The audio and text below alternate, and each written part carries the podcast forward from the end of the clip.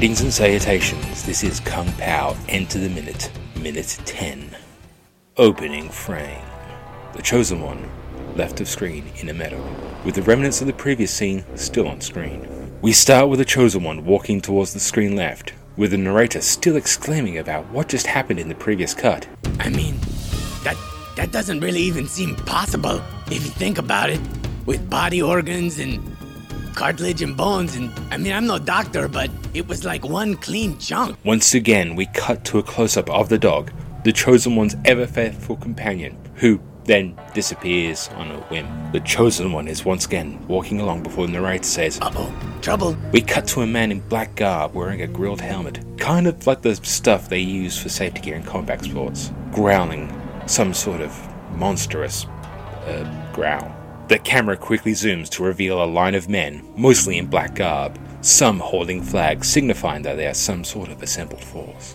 The man with the grill says, Open your mouth!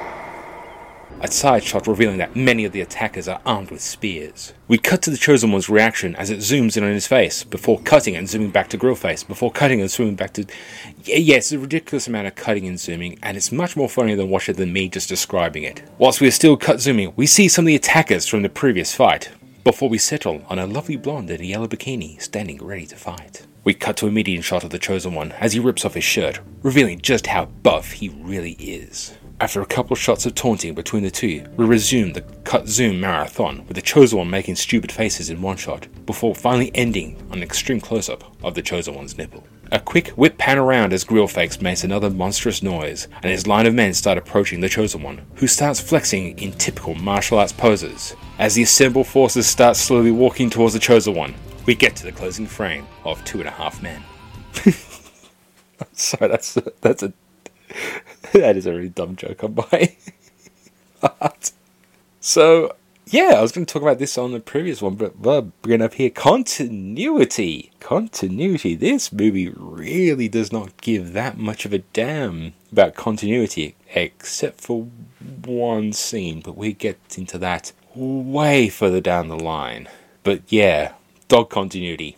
I just can't remember what the dog's name. Is. He's not revealed in this part of the thing anyway, but I think it's just referred to as The boy. um, I believe the dog's real name is Banjo. So one of the recurring gags throughout this movie is the dog just turning up, usually in close up, for no apparent reason, no matter where the chosen one is, always for comedic effect, or just often because they just threw in a shot to a dog.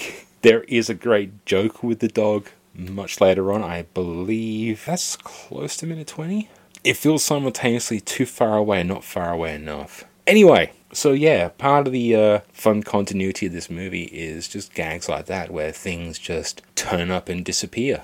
And it's never commented on. Like, the Chosen One acknowledges that the dog is there when the dog is there, but when it's not, it's not like he's calling to his canine companion. And the dog is in the movie right till the end. He's even there in one of the most dramatic parts of the movie, and I'm laughing because I know what it is. Of course, I'm laughing because I know what it is. So, another thing that's used for comedic effect in this movie is the camera itself. I mean, the quick zoom, it's pretty much a trope. You know, it's the shocked expression thing, you know, the camera just quickly whipping into someone's face as they're shocked and dismayed and things like that. It's a very cheesy move, but it's it is pretty effective at, you know, conveying some emotion to a scene. And of course, like any good comedian will tell you, when it comes to movie making, repetition. you keep doing that, it's going to get funny. And if you keep doing it, it's to get not funny. But here's the secret, folks. If you still keep doing it, it gets funny again. So, again, this movie has not great jokes. It also has some funny jokes, and your mileage may vary, but I can't hate the cuts. the cuts and zoomed scene. It's so stupid. And yeah, it deliberately undercuts the peril of the scene, which is half the point. You know, you got this masked warrior with the grill face, clearly the boss of the group, the guy you're expecting to just be like the M Bison of this thing, and yeah, it just goes ridiculous. And you know, in true Oedekerk style, you get close-ups to stupid face, stupid pictures, and you know, stupid body parts. I'm not sure I really want to imagine seeing just this absurdly close up nipple in a cinema. I think I would have laughed my ass off at that. I think this is going to be a short one because really nothing really happens in this episode. This, in this minute, I should say. Oh, we've yeah we've had the uh, stomach punch again. More absurdism comedy, and kind of one of the most memorable moments in this film is the guy with a hole in his stomach.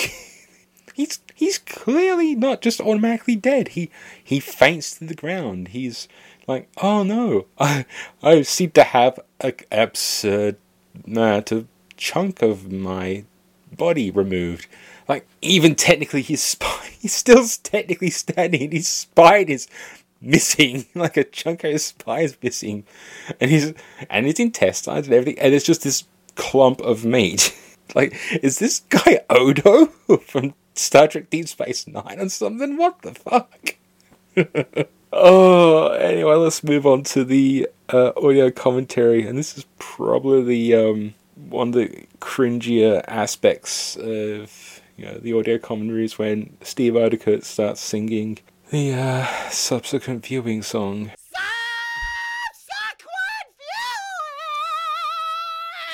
But to buffer that with something else entirely different, here is Steve talking about Young Masters.